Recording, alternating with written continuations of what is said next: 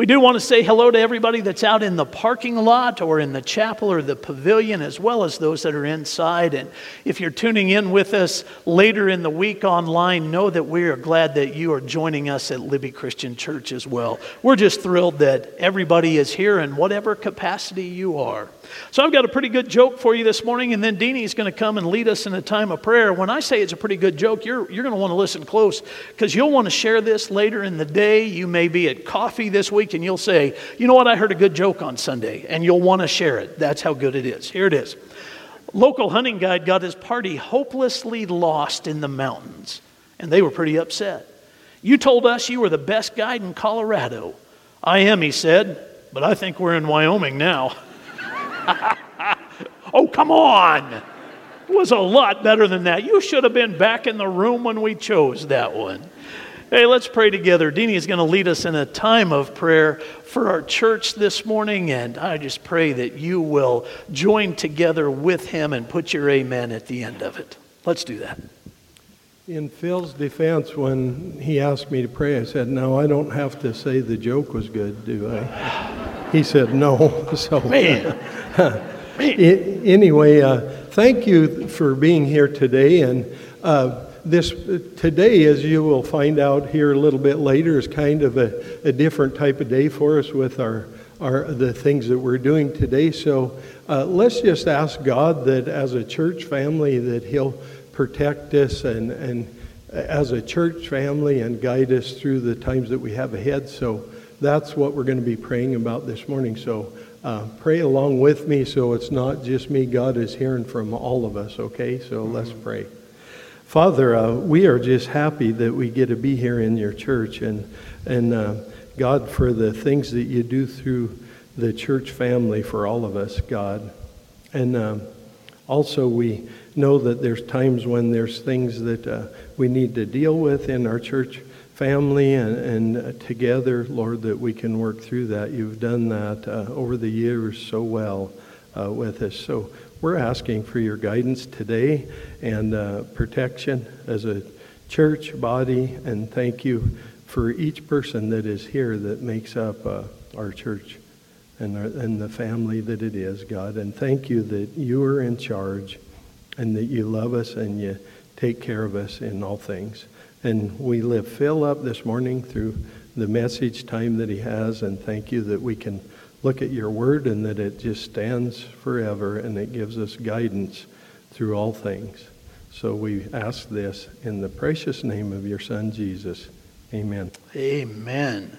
Thank you very much, Deanie. If you brought a Bible with you this morning, and I hope you did, join me in the book of Philippians.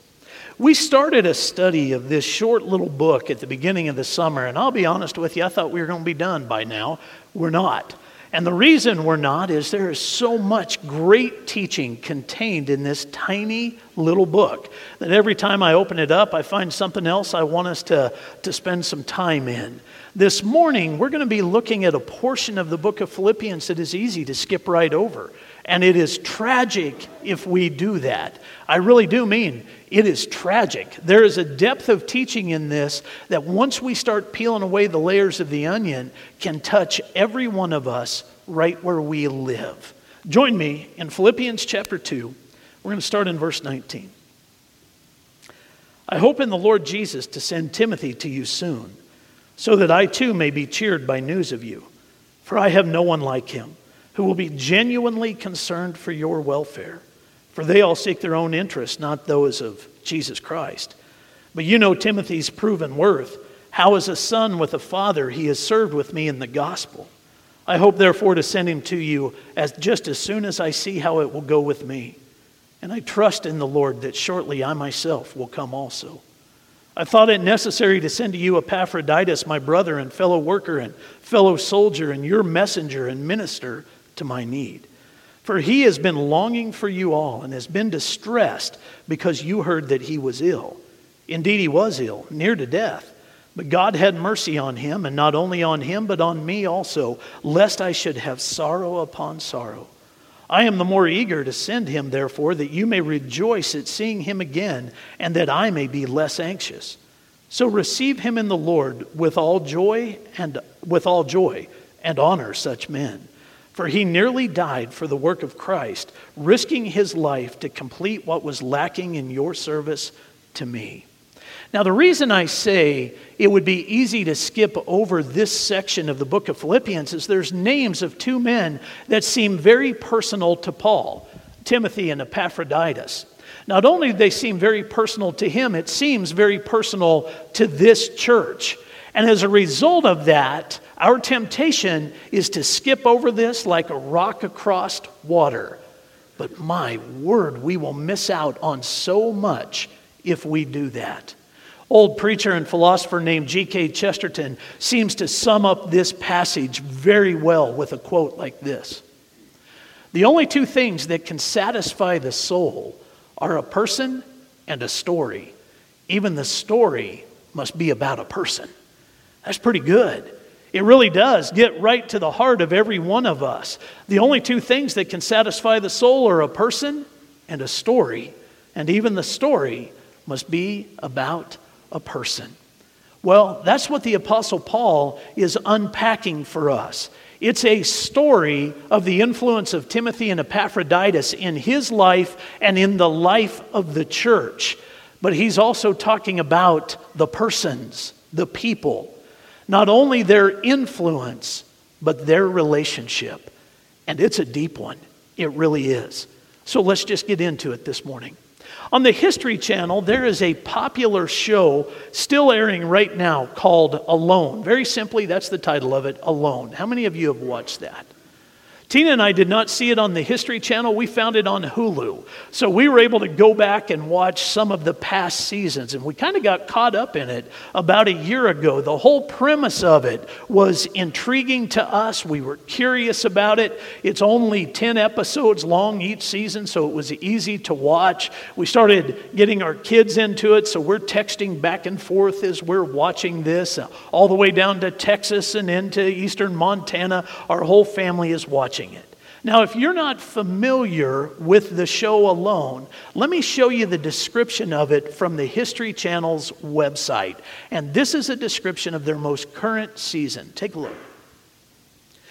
Equipped with just 10 items and a camera kit, each participant must survive in total isolation with the hopes of lasting the longest and winning the $500,000 prize. Not only must they endure hunger, loneliness, and the elements, but this season they also face the deadliest predator in North America, the grizzly bear. No camera crews, no gimmicks. It is the ultimate test of human will. Now, having watched a couple of seasons of this show, I am convinced that when they say it is the ultimate test of human will, they're not talking about the grizzly bear at all. They're talking about the isolation the aloneness. They're not kidding when they say that these folks are out there with just the camera equipment. There's nobody following them around. They film themselves. When they leave to go on the show, they are prepared to be alone, isolated in whatever location they're going to for up to a year. Having left their family, having left their jobs, having left everything behind, alone for up to a year. There is not a chance in the world I could pull that off. They're allowed to take some personal items with them. I always tell Tina if she could be my personal item, then I think I could do okay. But I don't think they allow that. At least we haven't seen it on the show yet. The whole idea, the whole premise behind the show is quite intriguing. Because early on in the history of mankind, God would declare in Genesis chapter 2 that it's not good for man to be alone.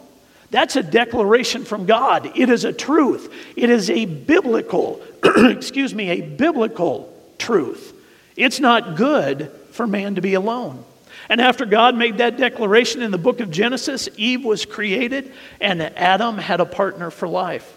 Then, as we make our way on through Scripture, we see partnerships just like that one as well as others. Let's just skip through some of them real quick. We'll look at some of the partnerships that exist in Scripture. So we start with Adam and Eve, and then, of course, we're going to find Abraham and Sarah. We'll find Noah and his entire family, his wife and his children, and the eight people that were on the ark, so that no one was alone.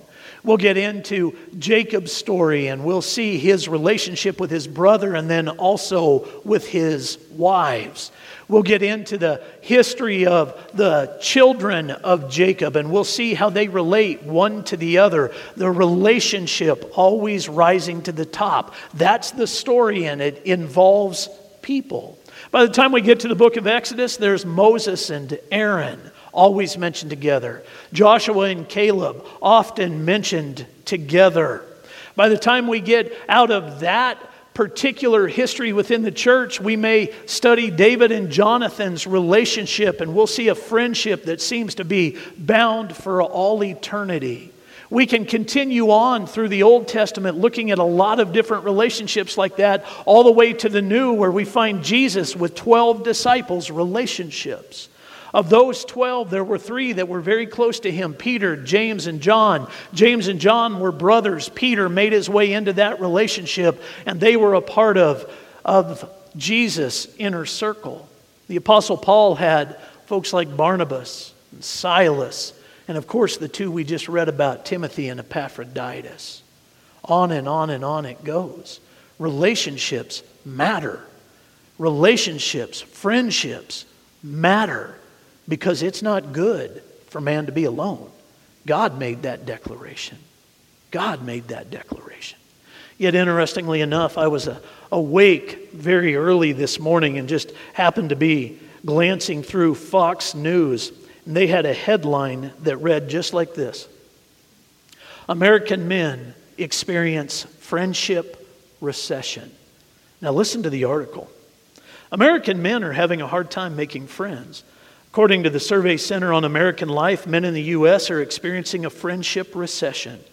This week, the center published an, an, analysis of its May 2021 American Perspective Survey, which found that all Americans are suffering from a shortage of friendships, with men faring worst.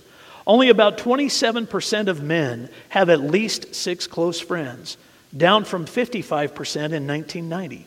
According to the report, Meanwhile, the number of men without any close friends increased from 3% to 15%.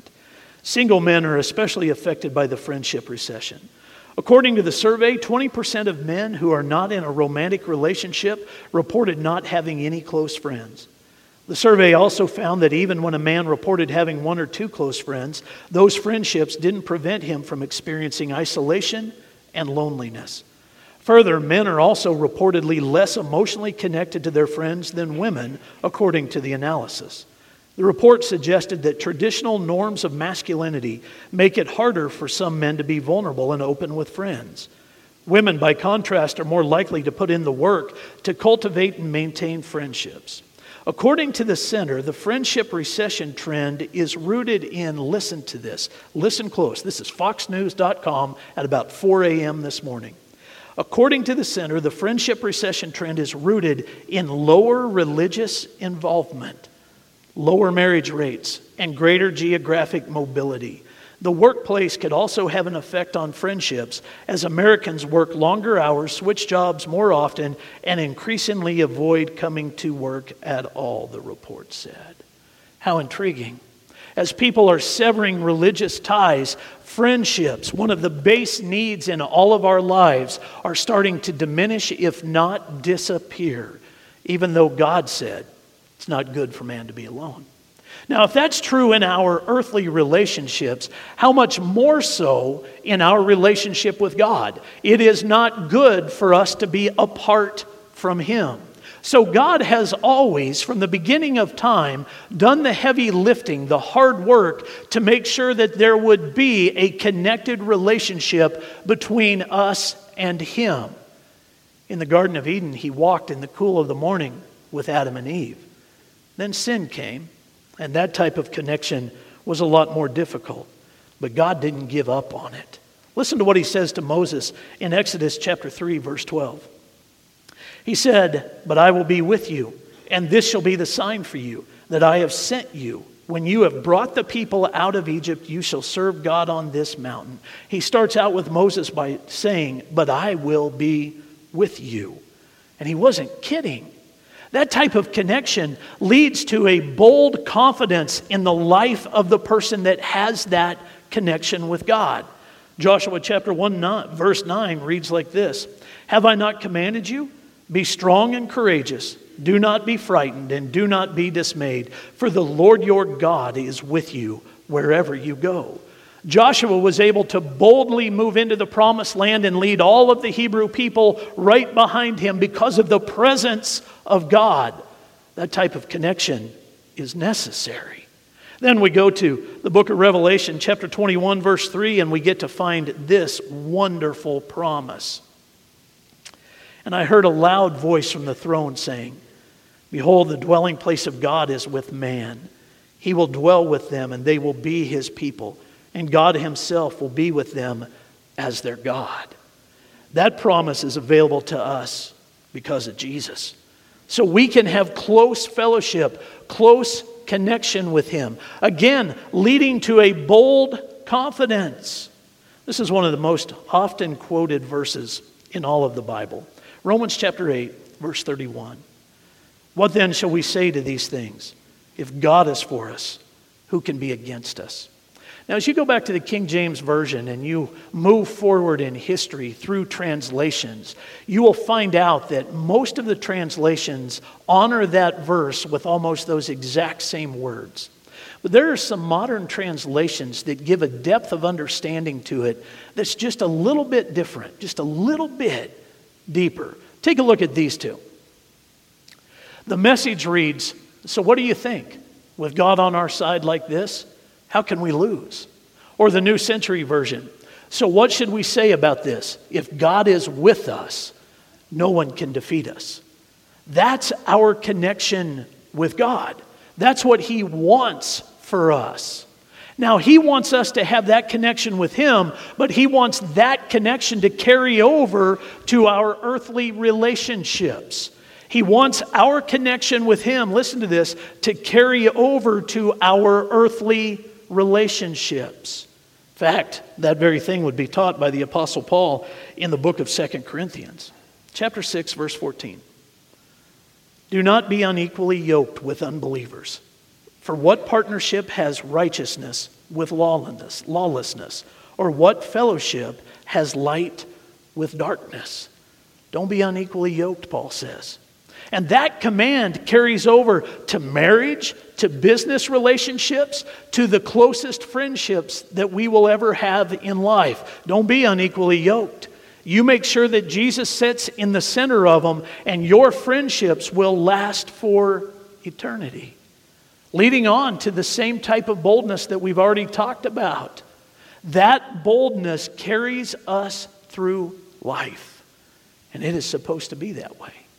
That's what the apostle is talking about in Philippians chapter 2 in the passage that we just read. He is equally yoked, not only with these two men that he talks about, but with the church that he is writing to. And that yoke binds them together. So let's go back to Philippians 2 and take a look at these two relationships. Watch how Paul describes them. Pay very close attention to the adjectives that he would use to describe both Timothy and Epaphroditus. In fact, before we do that, let, us just gain a little bit of perspective. I went to a, a website called vocabulary.com this past week while I was preparing for the message. And my simple question of vocabulary.com is how do we describe friends? What are some of the words that we use? They had a list that's quite intriguing. Let's just go through it. We'll do it really fast. I don't want us to spend too much time on this. We'll go through it fast. Adaptable, adventurous, affectionate, ambitious, amiable, compassionate, considerate, courageous, courteous, diligent, empathetic, exuberant, frank, generous, gregarious, impartial, intuitive inventive. Now, that's an interesting list of adjectives to describe friendships. Paul doesn't use any of those. I want you to see how he describes these two men. So we're back in Philippians chapter 2. We'll start with Timothy. Verse 19. I hope in the Lord Jesus in the Lord Jesus to send Timothy to you soon, so that I too may be cheered by news of you, for I have no one like him There is no one in Paul's life like Timothy who will genuinely or who will be genuinely concerned for your welfare. There is a partnership between Paul and Timothy and the church in Philippi. They are together, they see things the same way. For they all seek their own interest, not those of Jesus Christ. But you know Timothy's proven worth.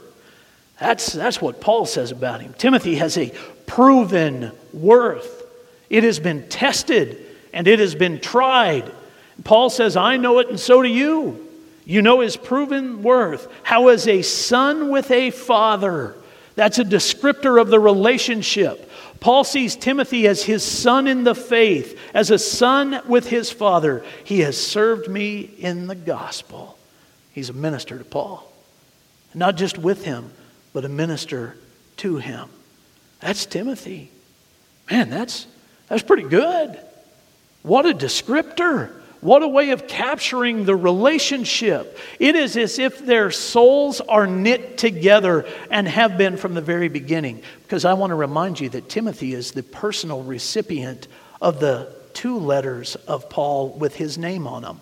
And Timothy was the recipient of the last known letter of the Apostle Paul. The last known letter went to this young man. They're close, their souls are knit Together, ministry binds them, Jesus binds them. They are equally yoked. Now, Timothy is a, a lot more popular person in New Testament teaching, so we hear his name all the time. But one of the reasons that we would skip over this passage is this second man, Epaphroditus. We don't hear a lot about him. We don't know his name as familiarly. There's a word for you. I'm not having a stroke, I'm just trying to get that out. We don't hear his name nearly as often as we do Timothy's name. So, again, like a rock across water, we would skip right over the top of this passage. But don't do that. Listen to how Paul describes Epaphroditus. I've thought it necessary to send to you Epaphroditus, my brother and fellow worker and fellow soldier and your messenger and minister to my need. Five descriptors of this man. Epaphroditus, by all accounts, was very young. He grew up at the church in Philippi. He went to Paul when Paul was imprisoned in Rome to take care of his needs. We would find out in chapter 4, verse 18, that he also carried with him an offering that would go to the church in Jerusalem. This is Philippians chapter 4, verse 18. I received full payment and more I am well supplied, having received from Epaphroditus the gifts you sent a fragrant offering, a sacrifice acceptable and pleasing to God. Epaphroditus was taking care of his needs, but also the needs of the greater church. And Paul would break down his relationship with him very, very well. Epaphroditus' relationship with Paul is one that appears to have been forged out of common interest and common ministry. Different than Timothy's, where their souls were knit together very quickly and, and things came not in a forced relationship, they were just joyful. You have Epaphroditus, who it appears was a forging of a relationship, but as strong as Timothy's. Just look at the descriptor. And both of them were young. Paul would write to Timothy, Don't let anybody look down on you because of your youth but set an example for the believers in speech, in life, in love, and in purity, he says. So even though they were young, they had great influence in his life. He valued them. And he wanted other people to do the same. I want you to pay close attention to how Paul tells the church to treat them. Verse 20. Uh, I'm sorry, verse 29. So receive him in the Lord with all joy and honor such men. For he, he nearly died for the work of Christ, risking his life to complete what was lacking in your service to me. Paul says, You honor these guys because I do. Because I do. This isn't the first time in Scripture that we find the concept of honor being bestowed on different people and different relationships. In fact, it is interwoven through all of the Bible. Here's just a, a glimpse, actually, four different glimpses of the idea of honor as we find it in Scripture. Take a look. We're to honor God first. Honor the Lord with your wealth and with the first fruits of all your produce. Then your barns will be filled with plenty, and your vats will be bursting with wine. Solomon writes that in Proverbs chapter 3, verses 9 through 10. Honor God first. Second, this one's very familiar to a lot of people. We are to honor our parents. In the Ten Commandments, Exodus chapter 20, verse 12, we read, Honor your father and your mother, that your days may be long in the land that the Lord your God is giving you. By the way, parents, don't ever forget the second part of that when you are teaching it to your children. You teach them, honor your father and mother, but if you want a good exclamation point, put the last part of it in there that your days may be long in the land that the Lord your God is giving you. There's an implication on the other side of it. If you forget to, well, we'll just leave that alone. Number three, this one's a little harder to swallow. We're to honor those in authority, particularly this first teaching, because it's not always those that are in authority that we agree with. Listen to what the Bible says. Let every person be subject to the governing authorities, for there is no authority except from God and those that exist have been instituted by God. Therefore, whoever resists the authorities resist what God has appointed, and those who resist will incur judgment. For rulers are not a terror to good conduct, but to bad. Would you have no fear of the one who is in authority? Then do what is good, and you'll receive his approval, for he is God's servant for your good. By the way, I'm just going to say this real quick, and maybe it's because I have a son that's a police officer. But when it comes to law enforcement, that's a pretty simple way of teaching our children that we don't have to defund the police or we don't have to worry about those that are in positions of authority. Just do what's good, and then you'll have no fear of over them. You'll no, have no fear of them. There is biblical teaching that speaks directly to this issue. When we're trying to say that people should not be in positions of authority, God is saying they're there for the purpose of taking care of all of society. They're going to do their part, you do your part, and there'll be a great relationship. It's as simple as that. Now, moving on. But if you do wrong, be afraid, for he does not bear the sword in vain. For he is the servant of God, an avenger who carries out God's wrath on the wrongdoer. Therefore, one must be in subjection, not only to avoid God's wrath, but also for the sake of conscience. For because of this, you also pay taxes for the authorities or ministers of God attending to this very thing. Now, that's one application of this whole thing. Let's go on with it. This is Romans chapter 13. Pay to all what is owed to them, taxes to whom taxes are owed, revenue to whom revenue is owed, respect to whom respect is owed, honor to whom honor is owed. That's the whole of that teaching as it deals with government. But in the church, there is an equal teaching about honor being bestowed upon those that deserve it, those in leadership, those in positions of authority. Paul writes it to Timothy. Here comes the next one. Let the elders who re- rule well be considered worthy of double honor, especially those who labor in preaching and teaching. Now, there's this idea of honor as it is really gaining steam, but there's one more that I want you to see in Scripture. This one has to do with all of us. We're to honor those older than us. You shall rise up before the gray headed and honor the aged, and you shall revere your God. I am the Lord. Now, that's just four ideas of honor. We'll add the fifth when we come to Philippians chapter 2, and Paul saying, Honor such men as Timothy and Epaphroditus. Honor them because of my friendship with them. Do you know what honor really means? Have you ever studied it? To honor someone is to hold them very high, to show them the respect that is due. Biblically, though, we hold on to that first definition to hold them very high to honor them, to honor the relationship, to honor the value that they bring to your life and you to theirs. An honored friendship is one that you will protect at every turn. An honored friendship is one that you hold high. An honored friendship is one that you'll fight for, that you will battle for. And an honored friendship is one that you give honor to and you expect others to do the same. That's an honored relationship. Paul's saying, You honor these men. You honor them because of their ministry to me and their influence to you. You give them honor. So we carry that over into our own personal lives where we're able to see these other four relationships that we're supposed to honor, and we get to add the fifth honored friendships. What do they mean to you? How important are they to you? If you are equally yoked with other people, which means you are tied together in the gospel of Jesus Christ, that you see your relationship with the Lord the same way, then there is an honor that rises out of that relationship because we are joined together in the gospel. We are joined together in the things of the Lord. Honor follows. Honor follows. Or at least it should. And that ought to be every one of our goals to develop honored relationships. That's why we don't just skip over this passage because Paul's showing us something that we all need. Going all the way back to the beginning of time, it's not good for man to be alone. And then following all the way through the Bible, we see honored relationships to the point that Paul is saying, even from prison, these two men mean the world to me.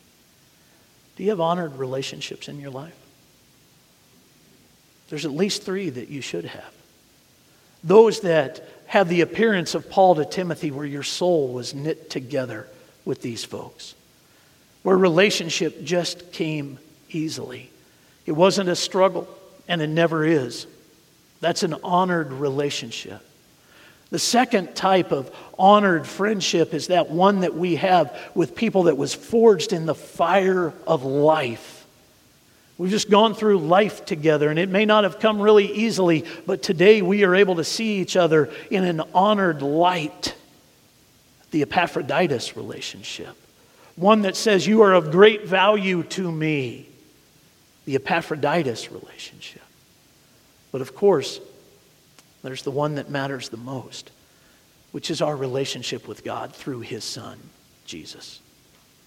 There are some descriptors of that relationship that we find in honored relationships all through the Bible. There's the, the idea of us relating to God as children to their parents. God calls us his children. 1 John chapter 3 says, Behold, what manner of love the Father has lavished on us that we should be called children of God. The whole idea of us being re- able to relate to Him as Heavenly Father shows the relationship that He wants with each one of us individually. Then there's the honored relationship of marriage that is an illustrative relationship for God's desire with His church. The whole idea of marriage, as it is laid out in Ephesians chapter 5, is illustrative of what God wants with His church an honored relationship.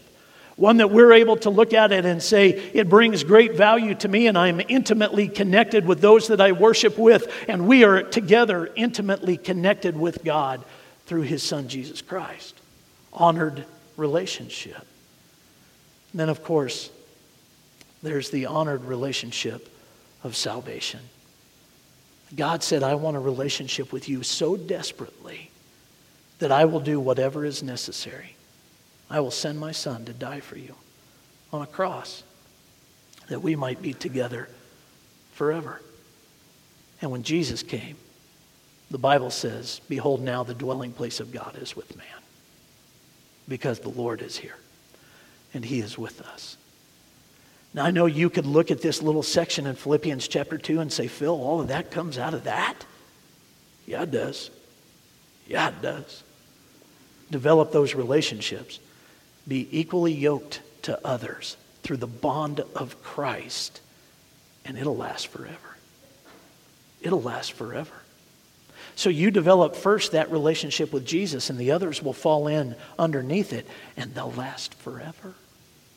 They're not terminal relationships, they last forever because of Jesus. Invest wisely. Paul did, he wrote about it.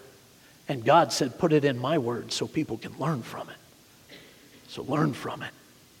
Learn from it. And develop those relationships. Why don't you stand and pray with me? Father in heaven, it's never lost on me how when we choose to invest in a relationship with you, other things of great importance follow. In fact, everything of great importance follows, including friendships and relationships. Paul knew it. Others in Scripture knew it. We're able to see it and even experience it. So, Lord, I pray that we'll learn from this passage and choose to invest wisely in yoked, equally yoked relationships. And then, Lord, I pray that we'll communicate the value that we find in those relationships to those that we share them with. Help us do that. Father, there's a, a tendency in our society today to isolate, to withdraw from others. We make excuses that make that easy, and that is tragic. So, would you help us close that gap through you that we might experience the joy of honored, equally yoked friendships? But help us start with the one that matters the most, and that's with you. Through your Son. Thank you, Jesus, for loving us that much. It's in His name that we pray. Amen. This morning, as we offer our invitation, we of course want to offer it to those that desire that relationship with the Lord through His Son.